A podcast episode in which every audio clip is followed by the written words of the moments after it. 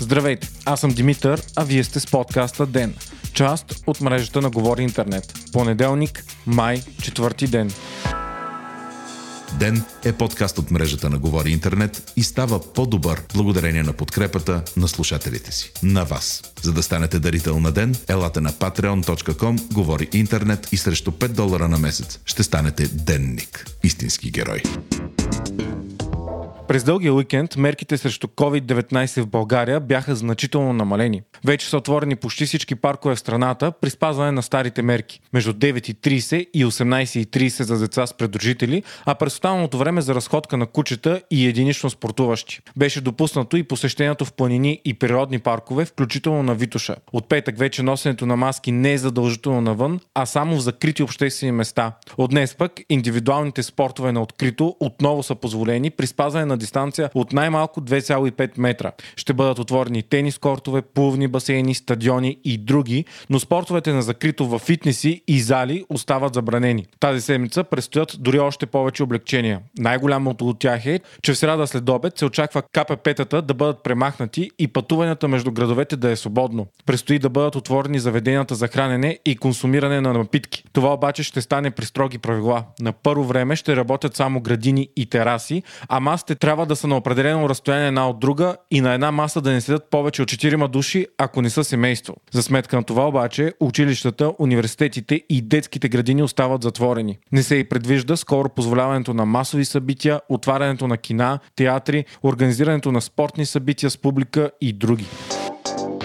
Освен с освобождаването на мерките, уикенда беше белязан и с промяна на ситуацията с Националния оперативен щаб. Изненадващо беше обявено, че брифингите по два пъти на ден се отменят. Това доведе до коментари в социалните мрежи и някои медии, че генерал Мотъвчиски е уволнен и е бил използван и след това премахнат, както и че не му е била дадена последната дума и други нападки. Премиерът Бойко Борисов реагира изключително остро на тези критики и в неделя бяха организирани два поредни извънредни брифинга преди обяд. На тях се разбра, че работата на щаба продължава, а Мотъвчийски все още е начало на него. Решението да се спрат брифингите е за да не се тормозили психически гражданите. Борисов обяви, че се работи без почивка, от рано сутрин до късно вечер, без заплащане, а репликата му, че някои тулупи спят до обяд и пишат постове, стана вайрал и породи много коментари, шеги и колажи. Все пак се оказа, че брифинги с Мотъвчийски ще има, но много по-рядко.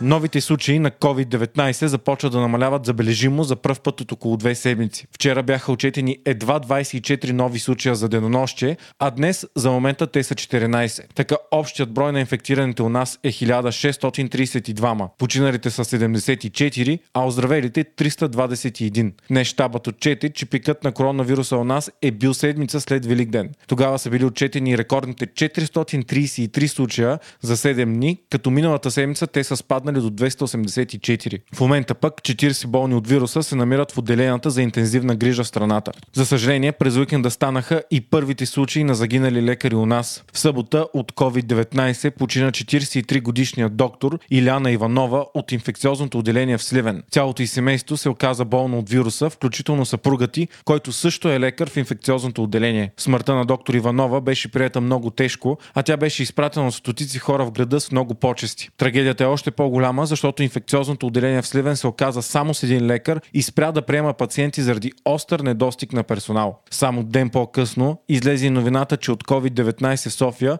е починала и доктор Нели Пандова Илиева от спешна помощ. Нейният случай е особено притеснителен, тъй като тя почина внезапно, след като е била изписана от болницата в добро състояние след два отрицателни теста за ковид деветнайсет. Доктор Илиева също беше изпратена с почести. Междувременно, болните от ковид деветнайсет по света вече са над три милиона и петстотин и трийсет хиляди, а загиналите почти двеста и петдесет хиляди. Най-засегнати продължават да са САЩ с почти един милион и двеста хиляди болни и около двайсет и пет до трийсет хиляди нови случая на ден.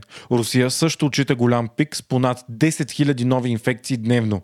Въпреки това, в Европа рестриктивните мерки срещу ковид деветнайсет продължават да се отпускат значително. Доскоро трите най-засегнати страни в Европа започват да отчитат все по-малко нови случаи и починали. Във Франция са отчетени сто трийсет и пет жертви за денонощие, в Италия сто седемдесет и четири, а в Испания сто шейсет и четири. Това е драстичен спад за последните седмици и далеч от рекордните стотици на ден от миналия месец.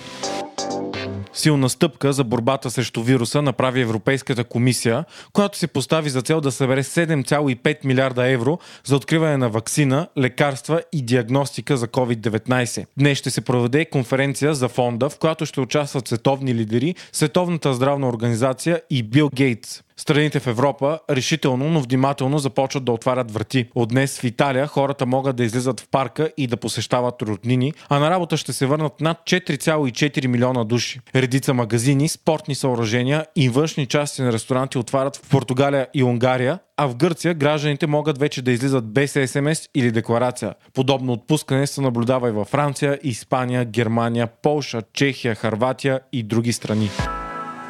Вие слушахте подкаста ДЕН. ДЕН е част от мрежата на Говори Интернет. Водещ и главен редактор бях аз, Димитър Панайотов. Аудиомонтаж Антон Велев. Ако искате да не изпускате епизод на ДЕН, не забравяйте да се абонирате в Spotify, Google Podcast или да ни оцените в Apple iTunes.